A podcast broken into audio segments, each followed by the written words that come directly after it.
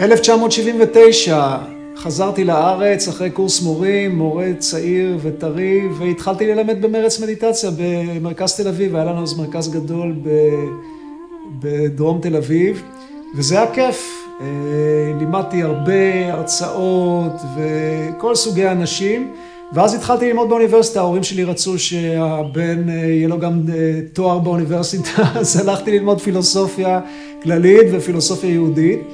אה, באוניברסיטת תל אביב, ובמקביל אה, לימדתי מדיטציה. הסדר היום שלי היה מאוד אינטנסיבי, הייתי קם בבוקר, הולך עם עוד איזה חבר שגר לידי לתרגל ביחד את המדיטציה ואת התוכנית הזאת של הסידים, של התעופה היוגית, היה לנו אז מועדון בשדרות יהודית בתל אביב, שעשרות אנשים היו מתרגלים שם ביחד, שזה היה כיף, הייתי קם מאוד מוקדם, באזור של חמש, חמש וחצי, היינו נוסעים שם, מגיעים לשם בשעה מוקדמת, מתחילים את המדיטציה, מסיים את המדיטציה, נוסע לאוניברסיטה, לומד, חוזר מהאוניברסיטה, הולך למרכז ללמד מדיטציה, ואחרי זה לפעמים גם מבלה וזה. בקיצור, החיים שלי היו סופר אינטנסיביים, אבל הרגשתי מה זה אנרגיה חזקה כל הזמן, כי פשוט מה שקורה ב... כשאתה מלמד מדיטציה, דיברנו על זה כבר קודם, עצם העובדה שאתה מעביר את הידע הזה לאנשים אחרים, אתה גם עצמך נטען בהמון אנרגיה, זה פשוט כיף להיות את זה. אז כל אלה מכם שמתרגלים מדיטציה טרנסצנדנטלית, ורוצים להתפתח מבחינה של התודעה שלהם, מאוד ממליץ להיות מורים למדיטציה. יופי של דבר. יש מסלול מקסים שמרישי בנה אה, של הכשרה של מורים, ממליץ מכל הלב. בקיצור, התחלתי ללמוד, התחלתי ללמוד פילוסופיה כללית, פילוסופיה יהודית. ובפילוסופיה כללית היה צריך לבחור איזה תחום אתה רוצה כאילו להתמקד יותר אחרי אה, קורסי המבוא, ולקחתי כמובן אה, פילוסופיה הודית. ושם הייתה לי חוויה מאוד מעניינת, כי אני זוכר הייתי בשיעורים בפילוסופיה הודית ואני כבר הכרתי הרבה, כי בקורס מורים, כפי שסיפרתי לכם, יש אה, חלק גדול מהקורס, מרישי מדבר בפירוט על היבטים שונים של הספרות הוודית, בזווית הראייה המאוד מאוד מיוחדת שלו. ואז הגעתי לאוניברסיטת תל אביב, ואז הדוקטורים שם, הפרופסורים מדברים שם על פילוסופיה הודית, וזה נשמע לי מה זה כאילו לא לעניין, מאיזה בחינה. מה שקורה בכל הפילוסופיה ההודית, אם אין לנו את החוויה, אם אדם כאילו מתעסק בתחום הזה, בלי שתהיה לו את החוויה הטרנסדנטלית, בלי שהוא חווה בעצם את אותה מהות רוחנית פנימית שלנו, את אותה תודעה טהורה שבספרות הוודית קוראים לה סמאדי, או קוראים לה טוריה, המצב הרביעי באופנישדות, מדברים על טוריה, מה זה המצב הרביעי? זה מצב שהוא שונה במאפיינים שלו משלושת מצבי התודעה הרגילים שאנחנו בדרך כלל, מכיר, בדרך כלל מכירים בחיים. בדרך כלל בחיים יש שלושה מצבים, או שאנחנו ערים, כמו שאני מקווה שאתם עדיין עכשיו, למרות שאתם רואים אולי כבר הרבה וידאו. אז אנחנו ערים, אנחנו מודעים למה שקורה סביבנו, אנחנו לא בהכרח נמצאים במצב של רגיעה, זה מצב של ערנות. מצב של שינה, יש שקט, הכל נעלם, אבל אנחנו לא מודעים למה שקורה איתנו. מצב השלישי זה מצב של חלימה, שאנחנו חולמים, החדר הזה יכול להפך לכדור פורח. שלושת המצבים האלה שונים אחד מהשני. המצב שאנחנו חווים בעצם במדיטציה הוא מצב רביעי. לכן באופנישד קוראים, קוראים למצב הזה טוריה, המצב הרביעי, ובמה הוא שונה? הוא שונה שמצד אחד אנחנו במנוחה סופר עמוקה, ומחקרים מדעיים על המדיטציה הטרנסטנטלית הראו שכשאנחנו מתרגלים את הטכניקה הזאת, חילוף החומרים יורד, הנשימה נהיית יותר שקטה, החומצה הלקטית בדם יורדת, שזה מצביע גם כן על רגיעה עמוקה, כלומר אנחנו נכנסים למצב מאוד מאוד עמוק של מנוחה, אולם בניגוד לשינה אנחנו ערים לגמרי בתוכנו, כלומר כשאני יושב ואני מתרגל מדיטציה, אני יושב, זה נראה משהו כזה, אני יוצא מעיניים, אם הייתם מסתכלים עליי כשאני עושה מדיטציה, היה נדמה לכם שאני ישן, אבל אני בעצם ער לחלוטין בתוכי. מישהו מדבר בחדר הסמוך, או מישהו למטה צופר ברכב, אני שומע כל דבר. אני בערנות מלאה, במודעות מלאה, ויחד עם זה במנוחה סופר עמוקה. וזה המצב הרביעי, הוא שונה במאפיינים שלו משלושת מצבים האחרים. אז בלי החוויה של המצב הזה, בלי החוויה, המצב הזה דרך אגב ביוגה סוטרה נקרא סמאדי.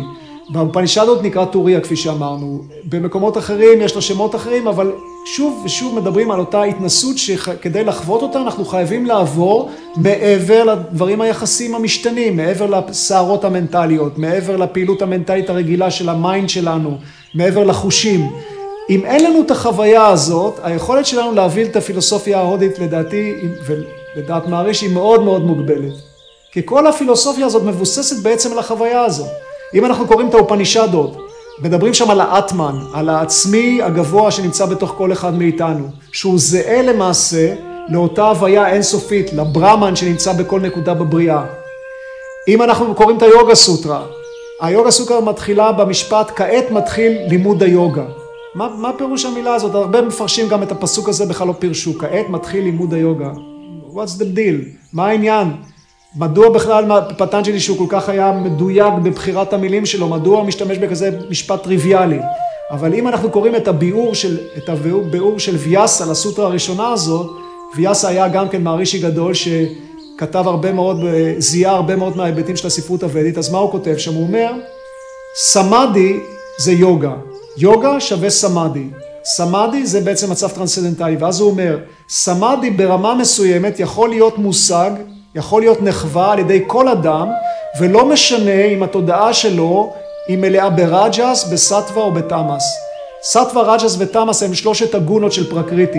גונות זה איכויות מסוימות, שבהתבטאות שלהם יש להם תפקוד גם ברמה הקוסמית של הבריאה, זה מופיע בעיקר בפילוסופיית סמקיה, אני לא אכנס לזה עכשיו, אבל ברמה האינדיבידואלית, הגונות האלו הן אחראיות לסוגים שונים של פעילות וטיפוסים מנטליים.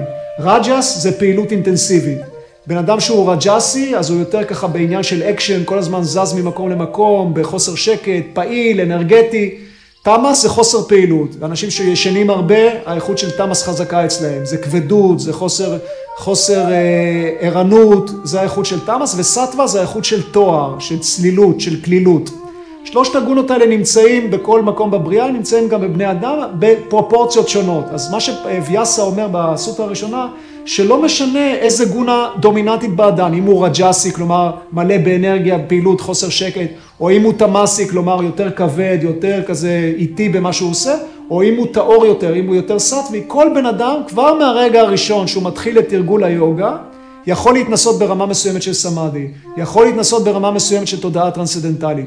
ולכן פטנג'לי אומר כעת, זאת אומרת מהרגע הראשון מתחיל לימוד היוגה, מתחיל ההתנסות ביוגה. מהרגע הראשון שבן אדם צריך להתחיל את תרגול היוגה, הוא בעצם אמור להתנסות במצב הטרנסצדנטלי הזה.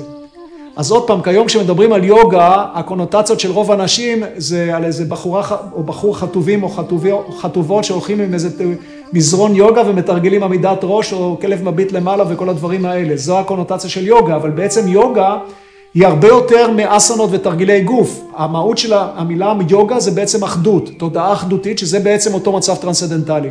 אז כבר ברגע הראשון בן אדם אמור לחוות את המצב הזה. זאת אומרת, יוגה היא הבסיס, ההתנסות הטרנסצנדנטלית היא הבסיס של כל היוגה סוטרה.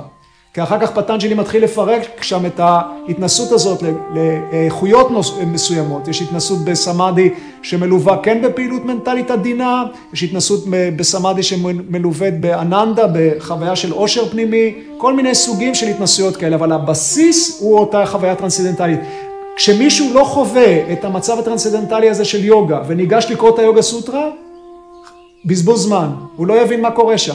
או שההבנה שלו תהיה לגמרי שצריך להתרכז. הרבה אנשים בכלל פירשו את המילה סמאדי, אתם יכולים לראות בתרגומים, כסמאדי כריכוז, שזה בדיחה. כי לפי ההבנה שלנו, ריכוז לא יכול להביא אותנו לסמאדי. אם אנחנו מתרכזים, הפעילות המוחית יותר חזקה, דיברנו על כך כבר, ואנחנו לא מסוגלים לחוות את המצב הזה שהוא בלתי מוגבל, שהוא מעבר למחשבות. אז מה שראיתי באוניברסיטה בצורה מאוד ברורה, ש... בלי החוויה הזאת, בעצם הלימודים הפילוסופיים הם, אפשר לדעתי, לטעמי הם קצת בזבוז זמן. אתן לכם עוד דוגמה. אחד הפילוסופים הגדולים בהיסטוריה ההודית, שמו היה אדי שנקרה, שנקרה הראשון. ושנקרה, מה שהיה מיוחד בו, שהוא באמת, מצד אחד, יש לו כתבים פילוסופיים סופר מתוחכמים, שהמון המון עבודות PhD נעשו על ה, על ה, למשל על הפירוש שלו לברמה סוטרה, שזה לוגיקה מאוד חדה ומאוד מדויקת ומאוד משוכללת, דיונים ופולמוסים שם עם פילוסופים, פילוסופים בודהיסטיים, פילוסופים מאסכולות אחרות, כדי להוכיח בעצם את התפיסה שלו שהמציאות היא אחדותית. אה, שנקרה הוא זה שפירש, הביא לאור את האדווייתא ודנטה, את ה... את הוודנטה הנון דואלית, הראייה שהיא לא דואלית של המציאות, ראייה אחדותית של המציאות, שמצד אחד יש את האני הגבוה שלנו שזה האטמן, העצמי הבלתי מוגבל, מצד שני יש את הברמן, את ההוויה הטהורה הזאת שנמצאת בכל נקודה בבריאה, שהיא כוללת גם את כל הדברים היחסיים שמשתנים כל, הדבר, כל הזמן, וגם את הדבר שהוא לא משתנה. זה אחדות אחת שלמה של המשתנה והלא משתנה, שזה בעצם קשה להבין את זה בכלל מבחינה הגיונית, כי זה שני דברים הפוכים. בקיצור, הוויה אינסופית שנמצאת בכל נקודה בבריאה, ונמצאת גם בתוכנו כאטמן. אז זה הנקודה העיקרית של שנקרה, ועם זה הוא התפל, התפלסף עם פילוסופים, פילוסופים בודהיסטים שהיו מאוד פופולריים בזמנו, ובעצם הוא אחראי לכך שהבודהיזם סולק לחלוטין מהודו. בהודו במשך ההיסטוריה, אחרי תקופתו של שנקרה, אין בודהיזם בכלל. יש פה בסרנט כמה, כמה בודהיסטים מסתובבים וכן הלאה, אבל בודהיזם כגוף רציני לא קיים בהודו בגלל העבודה הזאת של שנקרה, שהוא הראה בצורה מאוד לוגית, מאוד חדה, כיצד העקרונות של הבודהיזם לא מסתדרים עם העקרונות הוודים, וכיצד העקרונות הוודים נמצאים ב, לדעתו ברמה יותר גבוהה של ראייה של המציאות. בקיצור, יש את הצד הזה של שנקרה, שהוא סופר אינטלקטואלי וסופר חד וסופר מדויק, ומצד שני, יש גוף שלם של ספרות של שנקרה חיבר, שהיא לגמרי דיבושנל, היא לגמרי ברמה של אמוציות, של רגש. יש אה, סטוטרות, שזה מזמורים ודים כאלה, שהוא כתב להיבטים שונים של חוקי הטבע, ללקשמי, לדורגה, לשיבה, שזה ההבנה המקובלת שמדובר כאן על אלים הודים, אבל בעצם זה הרבה יותר, ההבנה הזאת היא גם כן אה, לוקה בחסר, מכיוון שמדברים למשל על אה, לקשמי, לא מדברים על אלה שיש לה ארבע ידיים ושהיא עושה ככה או עושה אחרת, אלא פשוט הצורה הוויזואלית של לקשמי מייצגת איזושהי אנרגיה מסוימת, איזשהו חוק טבע שהוא קשור לשפע, שפע ברמה החומרית, לכן רואים מטבעות זהב אה, זורמות מידה, ושפע ברמה הרוחנית, לכן יושבת הלוטוס שמייצג את היכולת של מצד אחד שהלוטוס נובע מהבוץ, אבל הוא לא נגוע בבוץ, הוא עומד מעל הבוץ, על המים. זאת אומרת, את היכולת הזאת של בן אדם ברמת תודעה גבוהה להיות מנותק מהשליליות של החיים ולהיות מבוסס בתואר. בקיצור, לכל הדמויות, לכל הצורות האלה, שיבה, לקשמי, וישנו, גנש, כל הדברים האלו שאנשים מכירים שהם נוסעים להודו ומבינים את זה כאלים הודים, על פי ההבנה היותר עמוקה, הם כולם מייצגים איזה שהם איכויות מסוימות של חוקי טבע, של עקרונות שפועלים בבריאה, ויש שם המון סימבול, סימבוליקה בצורות האלו. בקיצור, שנקרה כתב מזמורים שמלאי דבקות והשתפכות רגשית לכל אותם, להיבטים שונים של חוקי הטבע. הוא דיבר שם ממש, הלב שלו יצא להיבט, להיבט הפרסונלי של האלוהות. מערישי גם כן מדבר במדע הוויה ואומנות החיים על שני היבטים של האלוהות. האלוהות הבלתי פרסונלית, שזה בעצם ההוויה הטהורה הזאת שדיברנו עליה, שנמצאת בכל נקודה בבריאה, שאי אפשר לומר שזה הוא או היא, אי אפשר לתת לו תארים מסוימים, כי זה משהו מוחלט, זה משהו טוטאלי.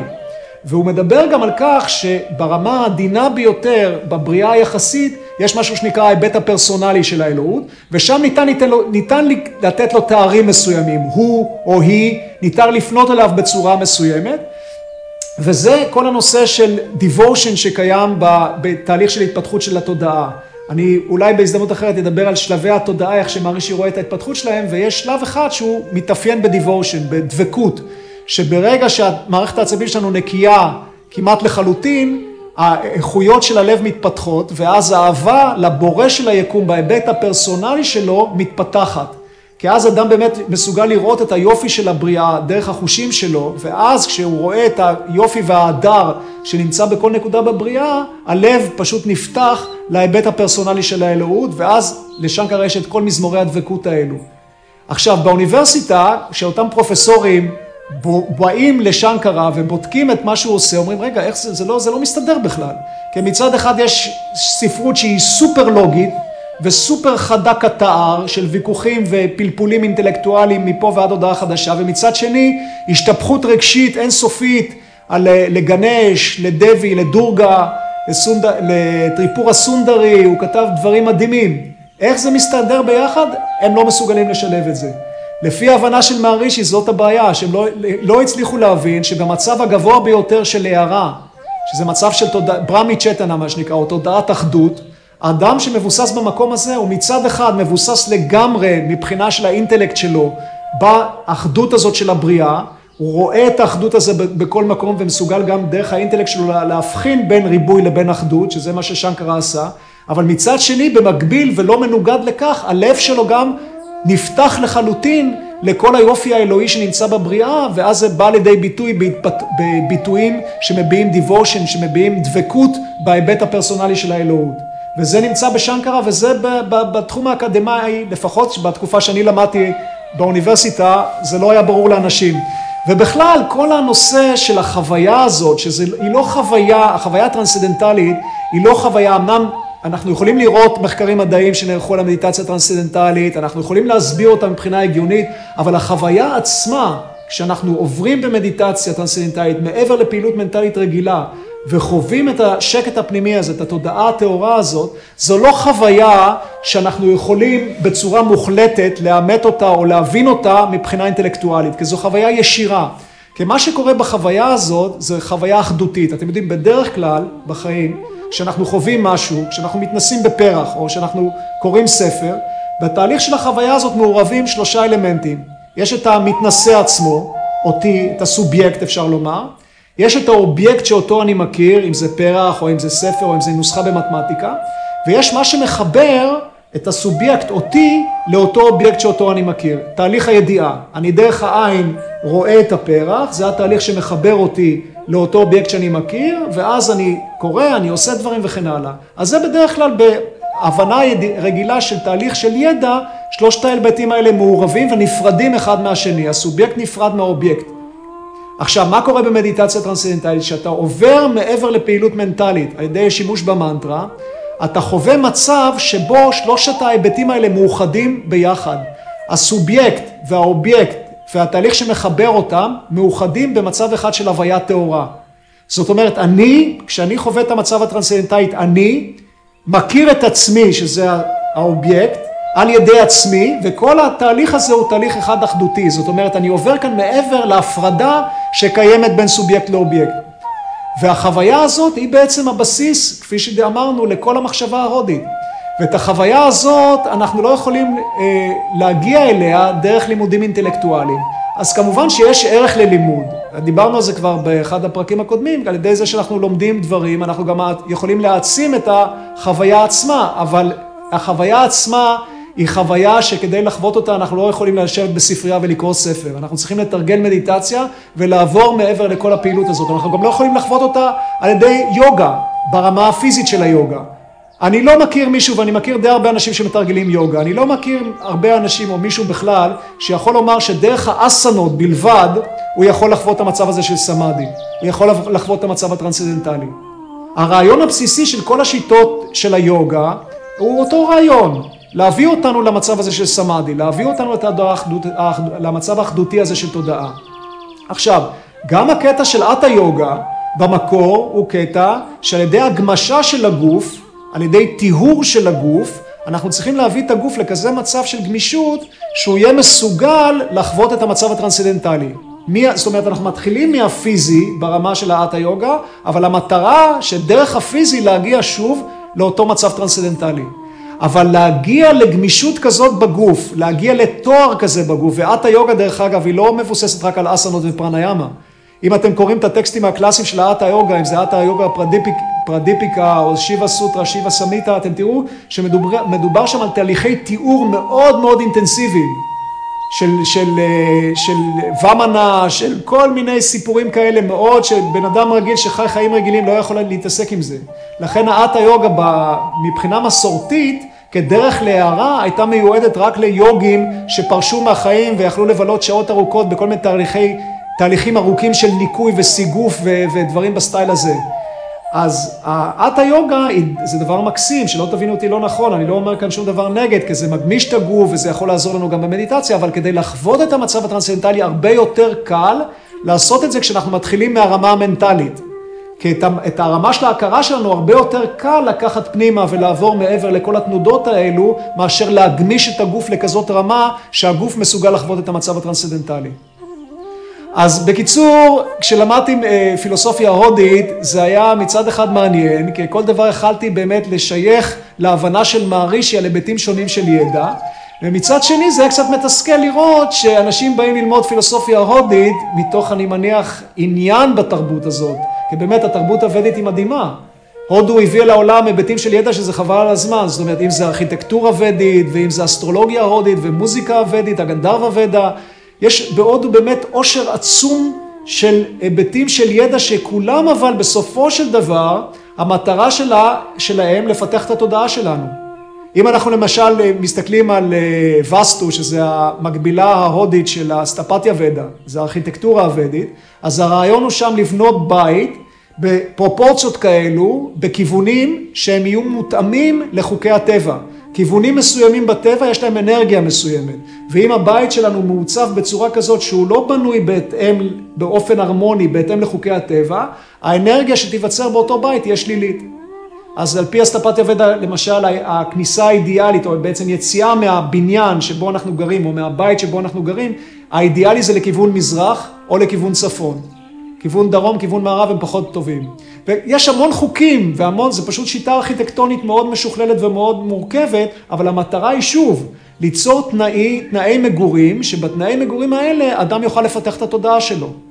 ואם אנחנו מדברים על אסטרולוגיה הודית, שזה ג'וטיש, אותו סיפור, הרעיון שם שדרך מפת הלידה אנחנו יכולים להבין את הקרמה של הבן אדם, אנחנו יכולים לראות איך הקרמה הזאת מתבטאת בתקופות מסוימות בחיים שלנו, ואנחנו יכולים אז לנהל את החיים שלנו בצורה יותר אינטליגנטית, בהתאם לתקופות הקרמטיות שצפויות לנו.